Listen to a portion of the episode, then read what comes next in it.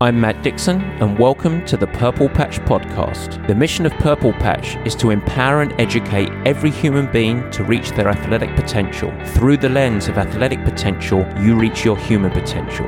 The purpose of this podcast is to help time starved people everywhere integrate sport into life. And welcome to the Purple Patch Podcast, as ever, your host, Matt Dixon. And this week, guys, it's all about you. Questions. It's a chance for me to dig deep into several of the questions that we received over the last few weeks, giving my lens on various topics around performance. We're going to break today our questions into four main sections. The first, return from injury. The second, a little discussion around metrics, tracking, and wearables, is the very trendy phrase.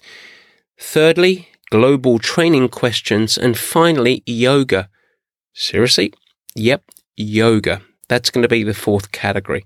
So, as you listen today, I want to invite you to think about what's missing. What else would you like to ask? In fact, let me ask you to do two things. The first, do you have a question around your own performance journey? And secondly, I invite you to contribute to the podcast. What topics would you like to hear us tackle on the podcast? We've got some great guests joining us over the coming weeks, including Stacy Sims discussing the female athlete. But I'd love to know what we might say in England. What tickles your fancy? And so if you have questions or thoughts or just want to let us know, head over to purplepatchfitness.com, head to the podcast page, which is right under the education tab, and there's a lovely little form for you to fill out. Go on, give us your worst. Let us know what you want to hear about. Now, speaking of education, I'm going to sneak in a little question here, an outlier question that goes right into this week's introduction of the show. And it's from Sarah in Kansas. And the reason I'm sneaking in here is it's really indicative of several questions that were received over the last few weeks. So I thought, well, why not sneak it into the show? So here's the question. Dear Matt, I have both your books. I've utilized the plan of the fast track triathlete and I cannot wait each week for the show. Thank you very much. I, I, guess my sarcasm and Britishness is yet to turn you off too much, so I appreciate it. But a big part of my joy is self managing my own program, and I'm not actually looking for a formal plan or coach, but I do find myself wanting more. Do you have any suggestions, or perhaps could I purchase a block of individual consultations with you? Well, thank you, Sarah. It's a great question, and the short answer is yes. You can purchase blocks of time with me. But to be honest, I think that there's a better and certainly much more affordable solution for you. And it's called our education membership. We don't do a massive promotion of this whatsoever, but as you probably can tell, our primary focus outside of helping athletes thrive is education. And a part of that is content. And it's for all our athletes, but, but beyond as well. We want to hopefully be a positive influence in the endurance and performance world. So we actually have a very affordable $25 monthly subscription that opens up all of the Purple Patch education resources to you. So that includes things like a library of education and resource across many aspects of performance. We have multiple weekly opportunities where you can actually join us live on video calls, myself and the other coaches. We call it office hours, and you can ask any question that you'd like in a small group setting. We have a weekly educational bulletin that is written by me, myself, and I, and it's only for Purple Patch athletes. And then twice monthly, we do actually deep dive private meetings with Matt, where we have video sessions that go deep, deep, deep on a salient topic around performance and then we have Q&A following. So I think it's a really nice way to bridge for people that are on their own journey or maybe coached but enjoy the information that we have to come inside the fold, have a relationship and not have a massive money outlay. So we treat our education subscribers just like a Purple Patch athlete. We've got great pride in supporting them on their journey, and I think it's a great option for you. Now, of course, many of those people end up wanting to take the next step and often go up to the squad program or individual coaching where you have individual programming, but I can promise you there's absolutely no pressure, no sales from us whatsoever. So I hope that helps. Now, let's transition to problem solving in education on specific performance questions from you, answered by me. But just before we do that, I do still want to sneak in word of the week. We cannot do missing a chance to have a little sing and dance. All right.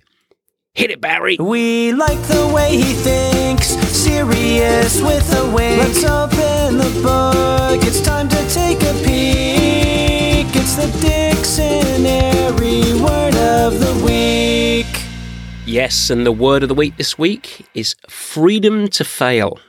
All right, three words, but I'm not going to go about changing the jingle for the sake of a little poetic license on my behalf. Freedom to fail. These are words that we often express to an athlete prior to an event. They are given freedom to fail, to fall short, to not succeed.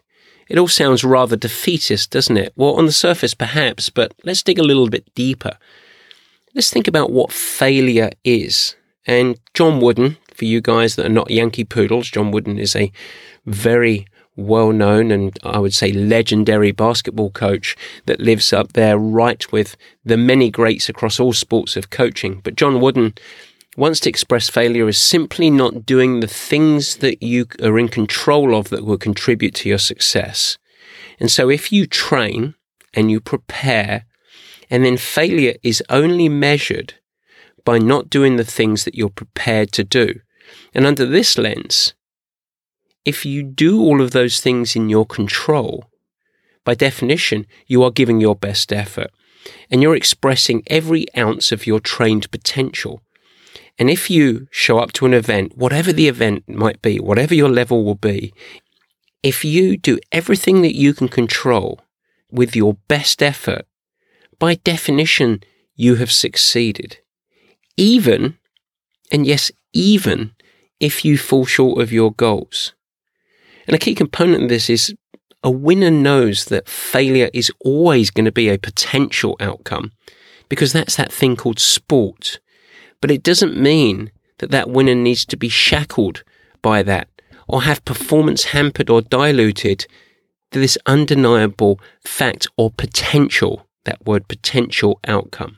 Instead, be free, be happy, leave yourself a pathway that allows you to express yourself. Racing, whatever your level, is a privilege. And ultimately, it should be fun. It doesn't mean it shouldn't be without nerves, but it should be fun. And so you have freedom to fail. As long as you bring your best self to the race, give it your best shot, and do all that you can in your power to secure the best outcome. Now, no one can ever ultimately predict what the body will give you. It's a funny thing, this world of physiology. So don't try and guess. Don't try and predict. Instead, ask your body the ultimate question and then get busy demanding that it provides you with an answer. What are you going to give me today? And that is why you can take flight. You don't need to be fearful. You have freedom to fail. It's your gateway to success. And that is why this week, Freedom to Fail is your word or words of the week. Now, let's get on with the meat and potatoes.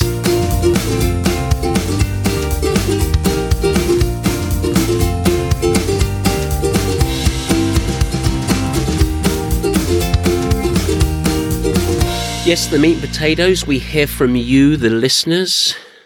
My favourite part of this I've got a sneaky secret that I'm going to tell you. I really enjoy these episodes. I like hearing from you guys. We collect up the questions and I get to, well, pontificate a little bit. So we get to go a little free, a little wild.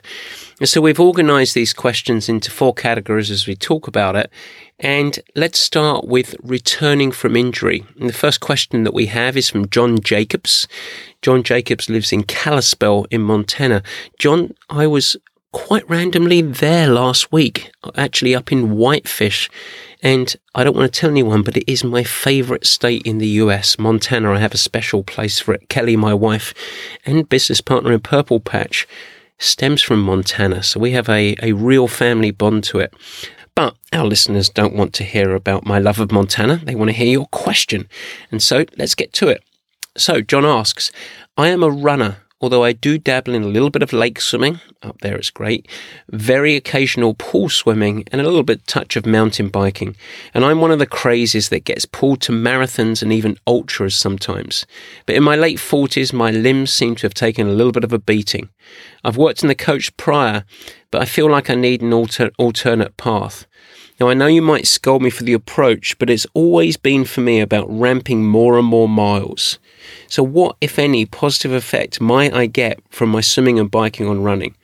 I always try and keep above 70 miles a week to feel like I'm marathon ready, but I have to admit I've struggled to stay injury free. Do you have any thoughts? Oh, I'm salivating at this one, John. Thank you very much. So, let me talk just to you first. Number one, stop being stubborn. Number two, join us in this century of the world of training. And I obviously say that with a smirk on my face, but join us in a world of reduced injuries and improved run performance. It awaits you. And I think actually, just from reading through the lines of your question, that you have the chance to excel and actually improve your run performance across all distances with an evolved approach. And that is actually going to be magnified by what you have done up till now. So it's not all for one. You're going to have a great background of resilience and endurance, and you have that as the platform that you can leap into an evolution. When I heard your story or read your question, you actually remind me of a, a, couple of case studies that I want to get out of the way first. The first was actually a very well known triathlete, Chris Lieto, a guy that is a wonderful athlete, probably for me the greatest cyclist to ever have participated in triathlon. But he came to me in 2008. I'm dating myself now, but 2008. And in the course of his career as a professional athlete, every single year, and by now he was already world class, but every year had been hampered with a major injury. And most of that stemmed from poor supporting habits, probably not eating much, not enough recovery, not maybe enough, enough sleep, and ultimately too much stress, too much load, particularly in the running area. Sound familiar? He just couldn't absorb it. So, our big intervention, as we called it at the time, and this is the key component. What an amazing athlete Chris Lieto is at that stage of his career to be willing to actually go down a different route and truly evolve and put the trust in at the time a very young coach. But what we did was we reduced his total weekly training hours. We put a big focus on strength we anchored more of an emphasis on swimming and cycling, even though cycling was his strength. And we also supported that with a whole bunch more of eating and sleeping. So he went from training a typical 30 to 35 hours weekly down to, in 2009, 22 to 24 hours a week. Now, that's still a lot of training hours, but he was a professional Ironman distance athlete. The interesting thing for me is over that year, and over that season, he ultimately accumulated more training hours than he did at any of his prior year. And of course, the reason for that is he'd cracked the consistency code. He had effective training that was layered consistently and he was never injured. Oh, and guess what? He started to run much, much better off the bike, especially in half Ironman races and all the way out to Ironman. And he even managed to come second in the Hawaii Ironman. If you want a second case study that's a little close to home, and then we can talk about Jordan Oida. And so we actually did a show with Jordan some months ago. We'll put it in the show notes. But Jordan is New York based, he's in financial services, mid 40s, purple patch athlete, and he runs three times a week. Now, he has a little bit of a running background, but what he did, very similar to what we're suggesting for you, is he used multi-sport approach to help him prepare for his marathons. And he'd done multiple marathons, he'd done Boston multiple times, but we transitioned to only three runs weekly. But we layered on very strong swimming, very hard biking, a lot of strength endurance or low cadence riding, all the way in to something that he had never done before. The Boston Marathon, and just the very next week, going across country and doing the Big Sur Marathon, a very challenging marathon. So, two marathons in two weeks. On three runs a week? Are you kidding me? Well, guess what? Not only did he retain health and muscular integrity, but he got faster and faster and did a wonderful Boston performance and backed it up a week later with a magical Big Sur performance. So as he enters his late 40s, he's getting faster and faster. He has equal or more resilience. He has vibrancy, all done, believe it or not, on three runs a week. but a whole lot more riding and swimming. And why is that, John, as we think about this? Well, swimming develops a wonderful set of cardiovascular conditioning, and it's actually much easier to hit a higher range of intensity multiple times a week because it's non weight bearing. So we can stress the heart within context of life with minimal impact on multiple days. And so, from a cardiovascular standpoint, we get to kind of train harder more frequently in many ways, certainly relative to the pure runner, where you're dealing with the corrosive elements of it being weight bearing and high impact. Biking, in support of that, is a wonderful tool for developing muscular resilience and muscular endurance, particularly when we add our special sauce, that strength endurance low cadence work. And if we do it in support of what I like to say, just enough running, and that's enough running to specifically train for the race and having the positive side of weight bearing so that you can develop the integrity of the tendons and muscles, you ultimately arrive race ready. And so what I would do is all of that and add a critical component as you lead into your late 40s, strength and conditioning, which is only going to become more and more important for you. So I would do all of that. I would also encourage you to give away your barometer of success being the accumulation of miles, particularly with the fact that you live in Kalispell. Varied terrain, I'm sure you do lots of running in the trails. And for me, mileage is a pretty useless measure when you're going up and down in the trails. And ultimately, it's not a driver of training success. And so instead, I'd encourage you to lean into multi-sport. Run enough, you don't want to stop running, but make sure that every run is done with great quality. Swim for fitness, bike for muscular endurance, run for specificity, and ultimately commit to staying fresh, and you will fly. No bad footsteps. I hope that helps, John. So, parallel, the next question of that, in fact, we have two questions that I'm going to sort of fold into one, but I think both people deserve their recognition. So, I'm going to read both the questions out and name the person by question, and then we're going to fold the answer because I think it covers both. But this is actually more around actually returning from an overuse injury. So the first is from Letitia Worth, who's in southern Brazil. Letitia, thank you very much for listening to the show. I really, really appreciate it. And your question is Hi, Matt. I'm a runner and ex swimmer right now healing from a stress reaction. So that's the preface to a stress fracture for you folks listening at home. It's on the left foot, the second metatarsal, the second toe. I attribute it to trying to change my foot strike after plantar fasciitis on my other foot. So overuse in effectively the arch of the foot. My doctor told me to stop running for three months and it's already been two.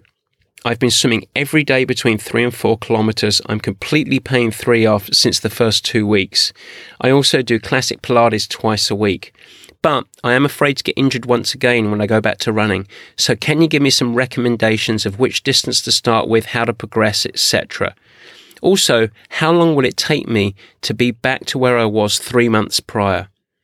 I've been running for 10 years, run my first marathon without any problems and many halves, and I was running 80 to 90 kilometers a week before this injury. Other than this one and the plantar fasciitis, I've never had a serious injury before.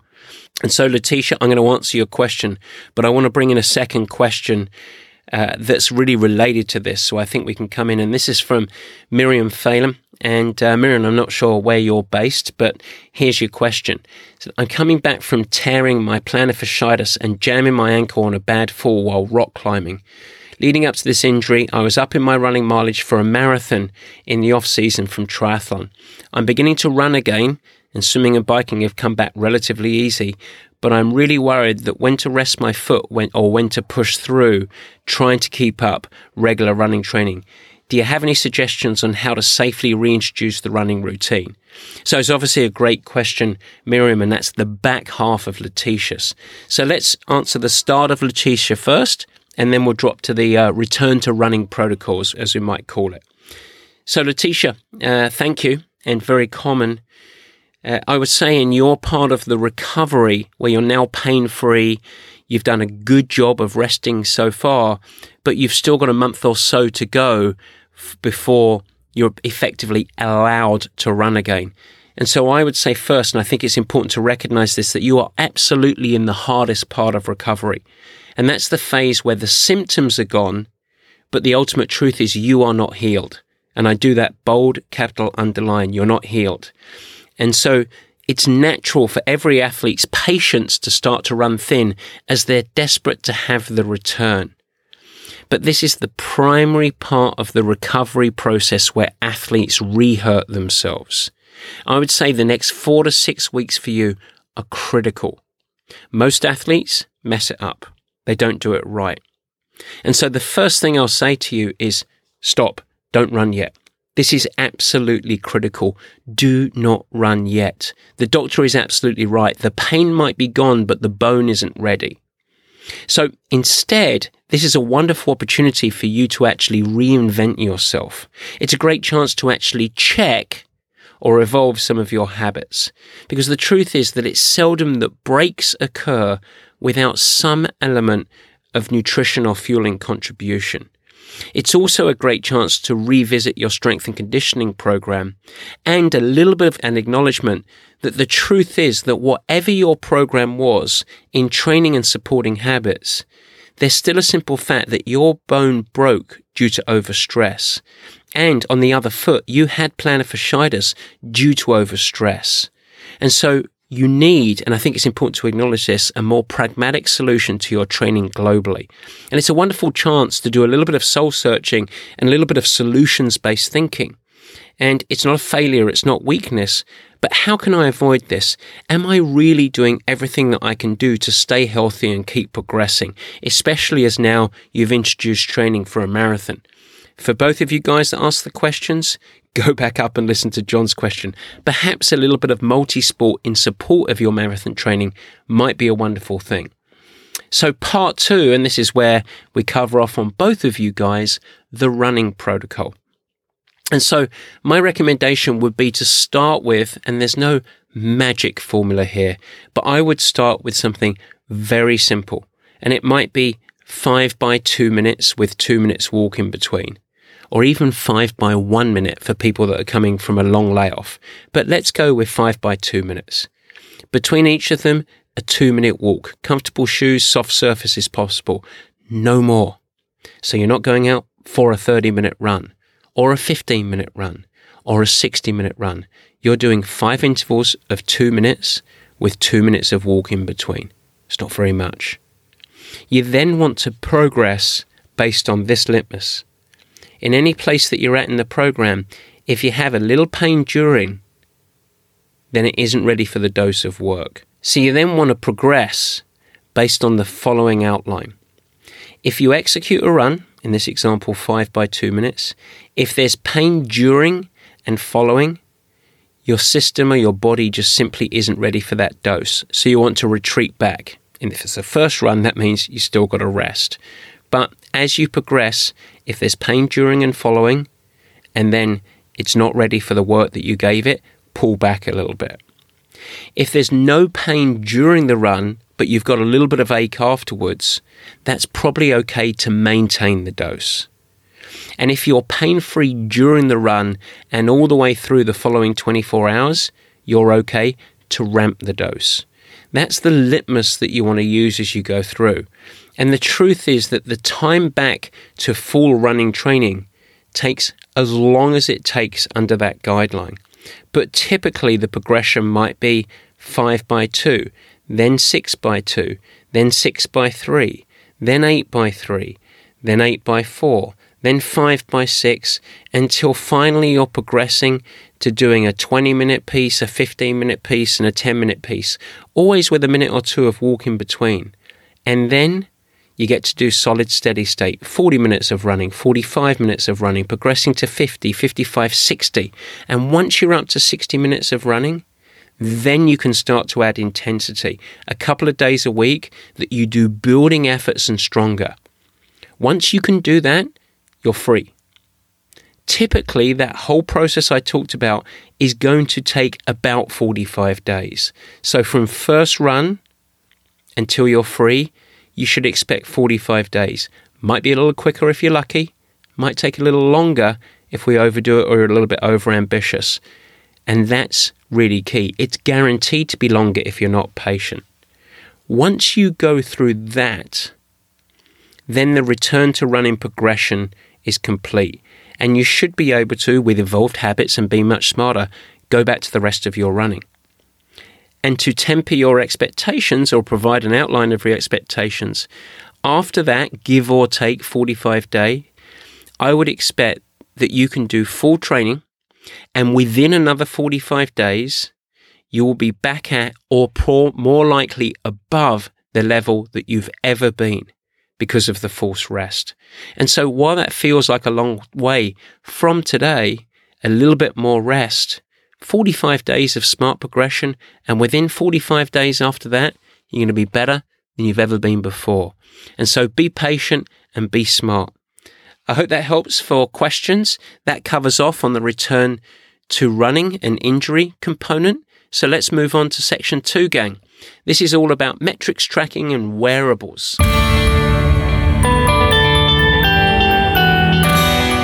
So, the first question under this section Greg Dreyfus. Greg's from San Diego. Thanks so much. And Greg, you've got a great one about wearing watches and metrics in the swimming pool. So, my name's Greg. I'm from San Diego. And given your opinion on metrics and wearing a watch in the pool, I'm not a big fan of people wearing a watch in the pool. I'm curious to your stance on 24 7 wearable fitness trackers. I recently stopped wearing mine all day because I felt shackled by the metrics. Using one of my sayings, that's fantastic. Thank you, Greg. Appreciate it. For example, if I got a short night's sleep, it wouldn't, wouldn't matter how I felt, it would just make me feel terrible for the day. So, what would matter is how many hours of sleep it says I got rather than actually how I felt. Do you recommend wearing a fitness tracker? Where's the value? And if you do recommend it, what tips do you have for avoiding the shackling?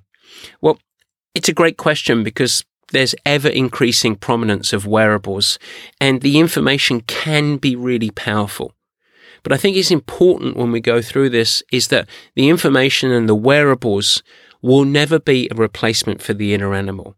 And so we should first acknowledge that no matter how good AI gets, there still has to be a human behind it. No matter how good the information and data that we capture, the most powerful computer that we have is right between our ears. And so the way that I see it is that data provides metrics. It provides objective information. But the key question of that is not just to be shackled by it, but what are we actually going to do with it? What action or decision will it help us make? And in this context, the information is wonderful. But we should realize that it's not the burden of the data to provide the answer. The data is there to help inform us, to enable us to make a smart decision. And that's the lens that we should look through.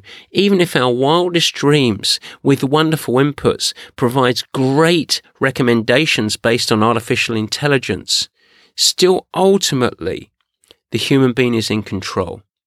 And so with that context, I actually think wearables can be really, really helpful. But I always like to combine the subjective with the objective. A great example of this is for our training platform, we use a company's platform called Today's Plan, an Australian company. And the question I sometimes get is why? Why not use one of the more well known competitors? And there's many reasons for it, and they're wonderful partners of ours. But the one thing I do like above all else is the layering of the subjective wellness reporting that's combined over the objective.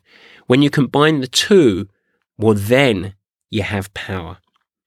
So remember, physiology is a dirty science. It's not bridge building. And so, yes, absolutely lean into the data, but I'd really encourage you to remember the context that we're looking the data in. Now we go to a question that's very different, and I'm going to put this under metrics and tracking because it really pulls in the subjective component of stress. And it's a good one. Boulder, Colorado. Lots of our pro athletes are based in Boulder. This is from Jordan Austin, and uh, it's all about factoring in yard work and other activities in training. So here's Jordan's question. I really appreciate the question, Jordan. Thank you. It says, I'm curious on how to modify my training when I have yard work or other chores in parentheses. And when you hear the question later, chores is quite a minimal name for what you're doing, Jordan, but chores around the house. I live on a couple of acres north of Boulder, Colorado, and it's not uncommon for me to spend hours mowing grass, gardening, pruning trees, and the intensity can actually be quite taxing. We recently installed two telephone poles this weekend so that we can get a zip line going. Sounds like a fun house. It sounds like the party house, but also can include some mundane like weeding. Considering that weekends are where the bulk of the long distance training is scheduled, how shall I modify my training without sacrificing the intent of the weekend sessions?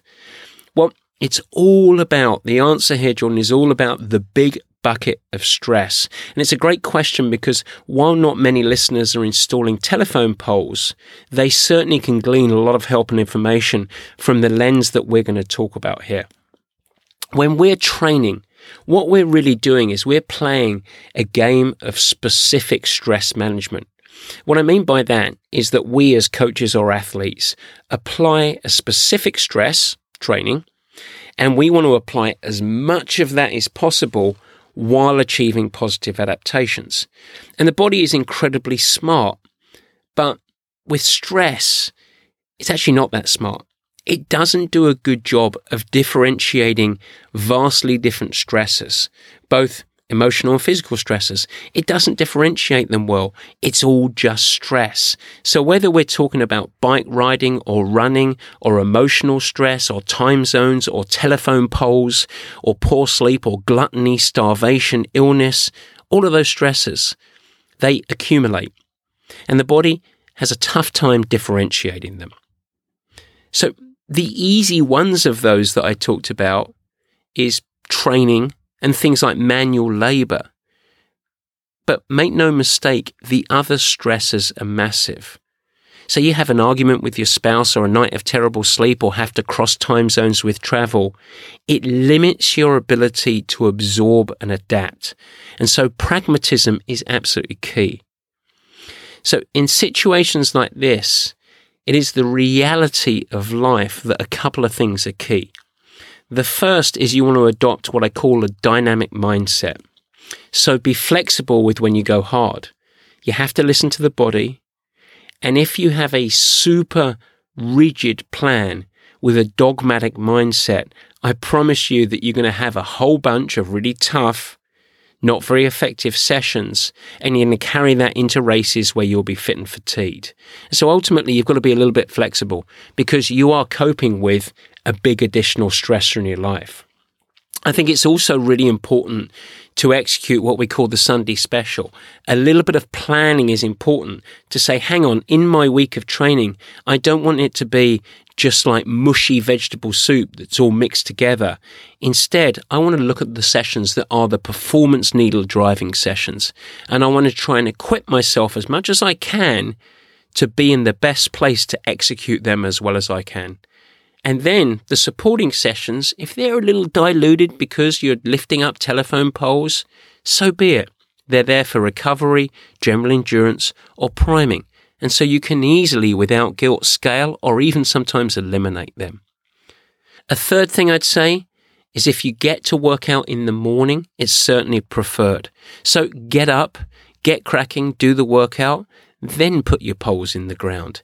That's always going to be more effective than the external stressor happening before and then trying to lift yourself for the big workout. And ultimately, the final thing I'll say is realize that, that to be successful, your training recipe might involve doing less total hours because of this major physical stress. And you should be okay with it. Just ensure that those hours you're doing are as effective as possible. So that's one of these that you can't look over the garden fence and think about what Johnny, your neighbor, is doing. You just have to be smart and pragmatic. And if you say to me, but no, I'm desperate to win the world championships, well, guess what? Within context of you building zip lines, it's not a reasonable goal. And so what we're looking to do is to maximize your performance within context of your life. And that's where the word balance, massively overused, comes into play a little bit. Oh, And one more thing eat like a lumberjack. Because fueling yourself through the additional physical labor stuff that you're doing is going to be absolutely critical. And the fact that you live in Boulder, 6,000 feet or so, you better be very, very good at hydration as well. I hope that helps.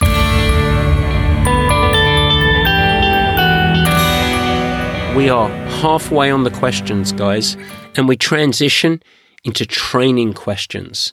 So, we're talking about general training here. This is when we go a little bit broader, but I wanted to open up the door of opportunity for people to actually ask some questions around training. And this question is from Cecilia Santos from Argentina. Thank you so much, Cecilia, for reaching out. This is about outdoor and indoor. Is it bad to train indoors? So, Cecilia's question huge fan of the Purple Patch podcast. Thank you very much, Cecilia. I'm a time starved amateur triathlete from Argentina. Nothing new. Head nurse of a big hospital, working 8:30 to 5:30 Monday to Friday, 4 hours every other Saturday. Married, mother of two beautiful boys, and a newly acquired passion for triathlons. Welcome to the sport. Fantastic. Never lose sight of what you're looking to accomplish, Cecilia. Super stuff. But She's competing in her first sprint race in March and looking forward to finishing my first Olympic triathlon in September. But the problem is that we're beginning in winter here in South America, which means almost no daylight to train around my work and family schedule. During the summer, I can train outdoors 6 till 7 a.m. every morning, but it's impossible to ride or bike outside before 8. Right, that's because of the, the obviously the daylight and the cold temperatures. So I'm thinking about going indoors, treadmill, spinning bike with a structured plan, etc. But my coach is heavily advising against it because he thinks the quality of this kind of thing isn't as good as outside training. But I just can't find a solution otherwise. What's your opinion of training indoors?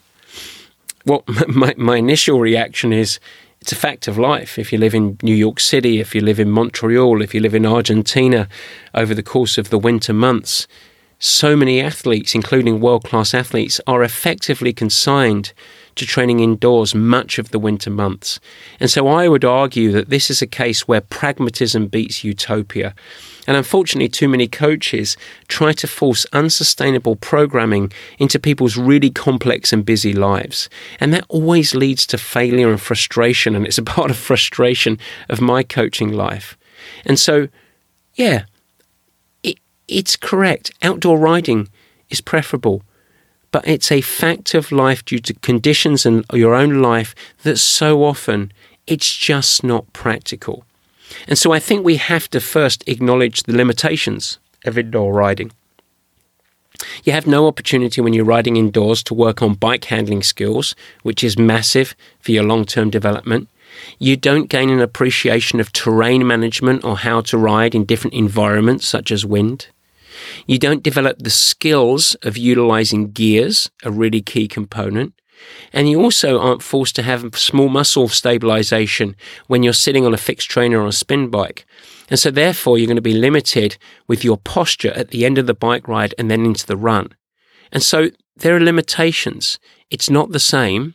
And we have some very, very good professional world class athletes that spend all of their time riding on the trainer and they will never reach their potential if they continue to do it. Period. They will never reach their potential if they don't become a master of their machine. But the indoor trainer is also highly efficient for time. It's obviously safer, a massive component for many athletes, particularly in the winter months, but also with the ever increasing busyness of the roads. It's a wonderful tool for intensity and what we like to do a lot of end of range training. So you can really effectively do very, very low cadence, very high cadence. But should you only train inside because of that great tool? No, it's limiting. But it is really good and a practical tool that offers a super solution to retain specificity within a time starved life. And so, absolutely, you should do it. But just ensure that, if possible, get as close as you can to your outdoor bike position. The best scenario for it is utilizing a smart trainer, and that's a trainer that can control your bike and can give you a smooth ride that you can actually be on your bike. And as much as possible retain the structure and the progression of your programming. So you don't just want to go off into the wilderness and do a whole bunch of intensity. You want to still train to the specific phase of your training that you're in. And so that's my lens on it. Is the trainer great? Yeah, it is great. It's a wonderful tool. Does that mean it's the answer to all of your riding? Absolutely not. But I hope that helps. All right, a couple more to go, guys. I'm running out of steam a little bit, so we've got to keep charging along. But Brandon Elena, I'm not going to let you down. St. Paul, Minnesota, moldable questions is his theme here around training. Oh, you've got a front you have coming showing up here asking me multiple questions. You know what? I'm going to follow you through. Here we go. So, first thing, due to financial constraints, I've been using my lower end road bike for training and racing. You have great insights on what adjustments are more important than others on a triathlon bike, such as rims and wheels and crank length. But I'm wondering if you have any changes in priority for someone doing a half Ironman 70.3 with a road bike. I haven't done any upgrades, no clip ons, no wheel upgrades, etc. All I've put on is water bottle holders. Well, simple solution here for you, Brandon. Firstly, most importantly, enjoy your racing. Most 70.3 races out there are specifically designed for time trial bikes. They tend to have a lower amount of turns, less alpine climbs, and so the speed penalty is there if you're going to ride a road bike. There is a penalty. But guess what? You want to know what? So what? Enjoy it. Don't be in a rush and just enjoy riding your bike. It's a wonderful component if I were going to source good additions, the first would probably be a set of manual clip ons. They're very affordable that you can put on the bike. That when you are going down into a headwind or you're on the flats, you can get down get a little bit more aerodynamic. The second thing would probably be race wheels that provide you with a really smooth ride and the biggest aerodynamic advantage. But to be honest, I wouldn't be in a massive rush. Instead, Ride it like a road bike and love the sport. And if you keep loving it, your time will come to upgrade. We used to have a saying when I was racing professionally if a geezer rolls up in a Range Rover and a $10,000 bike, you can ignore him. But if another guy rolls up in a clapped out banger of a car and a $10,000 bike, you better be afraid. So take your time, enjoy the sport, and let it come to you. Part B of your host of questions that I'm going to try and run through pretty quickly. The last two years, I've been able to do longer workouts on the weekend, but with the addition of our second child, I generally only have an hour to work out in the morning, and then at the weekends, I don't have near as much time. I have empathy. I'm with you, my friend. And so now I'm getting to the last third of my program going into the race. I do have the opportunity to potentially do a 90 minute commute each way, so therefore adding up to three hours. And I'm wondering whether it's worthwhile to complete that long key bike work, including the plan, or shall I try and do the 90 minute commute each way? Well, use that commute and ride. And what I would just simply do is make that PM ride, the afternoon ride coming home, a little bit more intense. And I would do something like 30, 30, 30 minutes where you're ramping the effort up to very strong. Those double rides are wonderful tools to develop resilience. And it's certainly better than all of the alternatives on your program. So I'd encourage you not to bypass your family time.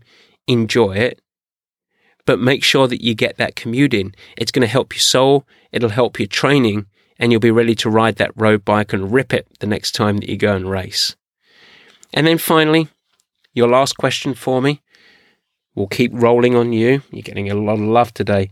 For both swimming and running, I found that cadence can be a huge role in performance during racing. A lot of things I read online about ideal cadence says I should be between 90 and 100, but it's really hard for me to sustain that for long distances, and my legs feel much more capable about 70 to 80 revolutions per minute in a slightly higher gear. But I'm not sure if that's due to my powerlifting background, but is the lower cadence setting me up for a more challenging run? The good news on this, quick and dirty, and it could be a whole podcast to itself. Perhaps we'll do it, but the short answer is no, it's not hurting you. 70 to 80 RPM is fine. Now, I say that in context of ignoring different grades, tailwinds, downhills, headwinds, and everything else. But flat road, most people tend to fall between about 75 and 85 revolutions per minute as their sweet spot pedaling. And in fact, there are extremely few triathletes in the world, I could count them on one hand, in which they can maximize bike performance and then run well off with a cadence of more than 90 revolutions per minute. So this is not 90 to 100, contrary to common thinking, is not the optimal cadence for most athletes. One final tip if you've got a tailwind behind you, your cadence should go up, and therefore your power is going to drop a little bit with the tailwind. It's going to be harder for you to produce power. If you're going into a headwind, your cadence is going to be a bit lower. You're going to do a bit more muscle tension on the chain. You want to have something to push against. I hope that helps. In the final section for today, yoga. Jessica Naus. Jessica, thanks so much. She wants to know what our thoughts are on hot yoga or vinyasa. I was wondering your thought of, of incorporating regular stretching in yoga classes, either vinyasa or hot yoga for an endurance athlete. Do we need it? Should we do it? How often should we do it? Is there any reason not to do it? Love it. Great. Super. It's a great addition if tailored right. But I say that within context. So I think that yoga, specific types of yoga, are great. And we have a relationship with who I think, I believe, to be the absolute leader in this area, Erin Taylor. She owns a company, she's a founder of a company called Jazz Yoga. You can look up Jazz Yoga. But we've been working with Erin for the last year, and I love what she does so much that we're going to be actually integrating Jazz Yoga into all Purple Patch programming and actually live in the upcoming Purple Patch Center when we open in the fall. But the key is that when we think about yoga, it's less about just going to a random yoga class. It's not about just going to Bikram. Yoga as the as the overlying archway of people understanding or comprehending what we mean needs to align with the needs for athletes. So any old yoga class might actually have diminishing returns, both of what you yield out of the time that you have to commit, and it's not actually really addressing the needs. We want a strength component, a coordination component, a core stability component, and rejuvenation. And so, how often and how much should you do? Every single session. Right at the start, right at the end. But it's only a couple of minutes, two to five minutes. And so, what we're actually doing and what we're looking to weave into Purple Patch program is a habit driven approach. How to actually help prep for your swim or prep for your bike or prep for your run. How to facilitate recovery following. How to actually build a little bit of coordination, strength, and core stability on a micro level every day and every exercise. And then perhaps we have the addition of one, at the very most, two deeper rejuvenation sessions that facilitate recovery. So much in the mindset that many people will go and get body work or massage. That's the place of Jazz Yoga.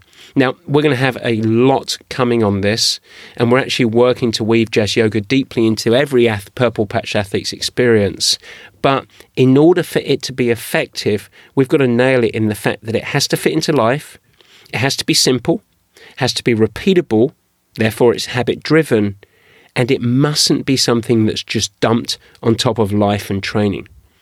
So, what does that mean? Well, what it really means is that you might see me in coming weeks doing a human pretzel. Yep, I'm committed to it. Now, all I've got to do, thinking about it, is choose my athlete for it. You Got any ideas? Come on, you perverts, tell me, how much would you give for some Dixon human pretzel magic? In a little bit of a magic outfit. Let me know. Shall I go sailor boy? I, how am I going to go about this? I think I should stop here, shouldn't I? All right, troops, four sections, multiple questions, a little word of the week. I hope you enjoyed. And I hope the questions were fruitful. Next week, we're back to a regular show. But once again, If you'd like to ask questions, head to Purple Patch Fitness, go to the podcast page that's right under the education tab, fill out the form, and we'll try and integrate and answer you directly. Oh, and one more thing just before I go. If you do enjoy the show, and if you appreciate that we try and make this ad free, please lend your support. I promise you, it really, really helps us by spreading the message. If you do and you feel comfortable sharing the episodes with friends and associates that you might benefit, please do so. Be proud. Even shout loud on that horrible thing called social media. Tell people about the shows and the episodes. And ultimately, the big thing that two minute review that you lead, hopefully a positive review on Apple Podcasts or wherever you enjoy your podcasts. I humbly thank you. So come on, Purple Patch Army, let's build this thing together. We'll chat next week, but hopefully you enjoyed questions today. We'll see you again soon. Take care.